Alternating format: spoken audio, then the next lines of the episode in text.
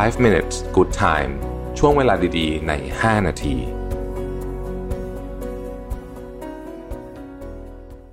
สวัสดีครับ 5 minutes นะครับ คุณอยู่กับรวิทหานุสาหะครับ วันนี้บทความจากทิมเดนนิงนะครับ ชื่อว่า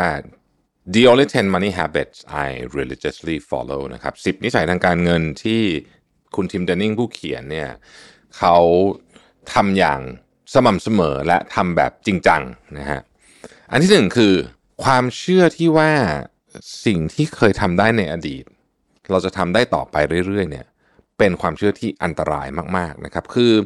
หลายคนจะมีความเชื่อว่าเราเคยหาเงินได้เท่านี้ในอดีตในอนาคตเราก็คงหาเงินได้เท่านี้หรือมากขึ้นด้วยนะฮะตลอดเวลาไม่มีขาลงเลยเนี่ยนะฮะอันนี้เป็นสิ่งที่ต้องระวังมาก ๆ โดยเฉพาะในสถานการณ์ที่มันมีขาขึ้นติดต่อกันยาวนานนะครับ ถ้าเป็นในตลาดหุ้นก็คือบูมาเก็ตมาแบบหลายปีเนี่ยนะฮะทุกคนก็จะคิดว่าโอ้เงินมันก็จะต้องไหลมาเทมานะครับ จนวันหนึ่งมันหยุดนั่นแหละนะฮะอันเนี้ยคือเรื่องของวิธีคิดในเชิงของความปลอดภัยทางการเงินด้วย เพราะฉะนั้นเนี่ยเราก็ต้องคิดอยู่เสมอนะครับ ว่าสิ่งที่เราทำได้ในวันนี้เนี่ยไม่ได้แปลว่าเราจะทำได้ตลอดไปนะครับโดยเฉพาะถ้ามันมีความเสี่ยงแบบเห็นเห็นอยู่แล้วเนี่ยนะฮะอาทิสมมติว่างานที่เราทำตอนนี้เนี่ยเป็นงานที่เราต้องใช้แรงทำเยอะ นะครับ อย่างยกตัวอย่างผมไปบรรยายอย่างเงี้ยนะฮะคือมันจะต้องมีตัวผมไปด้วยเนี่ยนะฮะวันหนึ่งเกิดผมป่วยขึ้นมานะฮะก็ไปไม่ได้ อย่างเงี้ยคือเราจะคิดว่าเราจะไม่ป่วยตลอดเลย มันก็คงจะเป็นไปไม่ได้ เป็นต้นยกตัวอย่างแบบเบาๆนะครับ อันที่ 2 คือให้การลงทุนเป็นเรื่องอัตโนมัตินะครับในที่นี้ก็คือว่า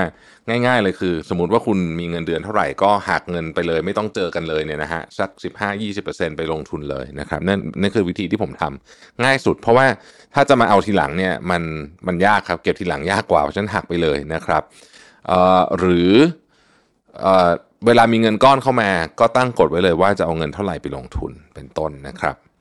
อันที่สามเนี่ยนะครับ แม้ว่าคุณจะไม่ชอบการหาเงินบนโลกออนไลน์ แต่พยายามทำกันก็ได้ให้คุณหาเงินนิดหน่อยก็ได้บนโลกออนไลน์ เพราะว่าทุกวันนี้คนเราเนี่ยมันอยู่บนโลกออนไลน์เนี่ยเยอะกว่าอยู่โลกออฟไลน์เวลานะฮะดังนั้นคนอยู่ที่ไหนเยอะ เงินก็อยู่ที่นั่นเยอะ ข้อที่สี่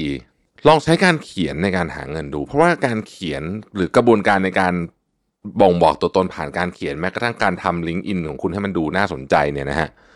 มันช่วยคุณหาเงินได้มากขึ้นจริง ๆ ต่อไปคือเรื่องของเทคโนโลยีที่จะเกี่ยวข้องกับชีวิตเรา เช่น AI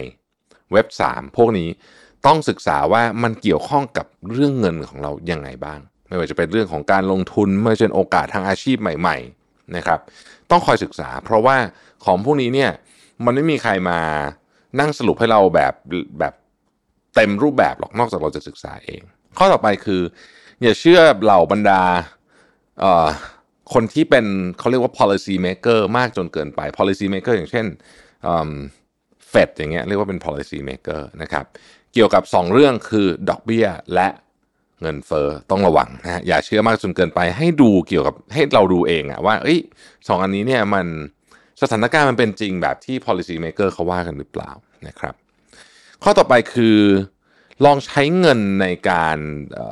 ทำสิ่งที่มันแบบเป็นเป็นเป็นความเสี่ยงแบบที่คุณไม่ได้ทำปกตินะฮะเป็นความเสี่ยงแบบที่คุณไม่ได้ทำปกตินะครับ ไม่ว่านานๆทีอาจจะเป็นการ ไปเทคคอร์สบางอย่างที่รู้สึกว่า เออมันก็ดูแพงนะ แต่รู้สึกว่าเฮ้ยมันก็มันอาจจะได้อะไรคุ้มค่าก็ได้นะฮะผมเองเนี่ยก็รู้สึกว่าบางคอร์สที่ไปเรียนเนี่ยนะฮะส่วนใหญ่เป็นคอร์สของต่างประเทศนะของมหาลัยต่างประเทศเนี่ยนะฮะเป็นคอร์สออนไลน์นะโอ้โหแพงแพงอะนะออนไลน์มันแพงขนาดนี้เออแต่ไปเรียนเราได้ประโยชน์เยอะจริงๆมันก็มีความเสี่ยงนะฮะเสี่ยงทั้งเวลาเสี่ยงทั้งเงินนะฮะแต่ว่าเออบางทีมันก็ได้ประโยชน์ข้อต่อไปคือ พยายามซื้อของที่ที่ มันจะสร้างเงินให้คุณได้นะฮะพยายามซื้อของที่สร้างเงินให้คุณได้นะครับ เช่นใช้เงินแบบการซื้อซอฟต์แวร์บางอย่างนะครับ หรือซื้อของที่มันสะสมอะนะฮะเช่นนาฬิกาอะไรแบบนี้นะฮะมันก็มันสามารถสร้างเงินให้คุณได้ ถ้าคุณอยากซื้อของจริงๆนะครับ อันนี้ไม่นับรวมกับเรื่องของการศึกษาเรื่องซื้อห้องซื้อหุ้นนั้น ต้องทำอยู่แล้วนะครับ ข้อต่อไปคือ เลิกสนใจว่าคนอื่นจะคิดยังไงกับคุณ โดยเฉพาะเกี่ยวกับสิ่งของของคุณนะครับ คือคุณจะขับรถอะไรคุณจะอะไรพวกนี้ไม่ต้องคือคือ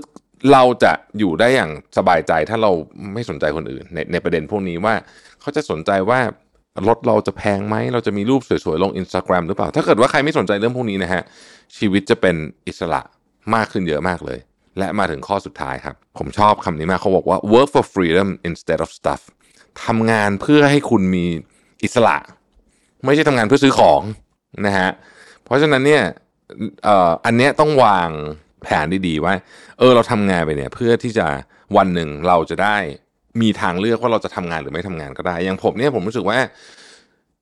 ไอ้คำว่าเกษียณของผมนี่ไม่ใช่แบบการแบบโอ้โห แบบเลิกทำงานทุกอย่างเลย แต่คือมันคือวันที่เราสามารถบอกตัวเองได้ว่า วันนี้เราอยากทำเรื่องนี้ หรือไม่ทำเรื่องนี้ก็ได้ หรืออยากจะทำอะไรก็ได้ หรือไม่ทำอะไรเลยก็ได้ การทำงานเป็นทางเลือกละนะฮะไม่ใช่สิ่งที่จำเป็นจะต้องทำแล้วนะครับ และนี่คือ 10 ข้อจากทีมเดนนิงส์นะครับ ขอบคุณที่ติดตาม 5 minutes นะครับพรุ่งนี้พบกันใหม่ สวัสดีครับ 5 minutes good time ช่วงเวลาดีๆ ใน 5 นาที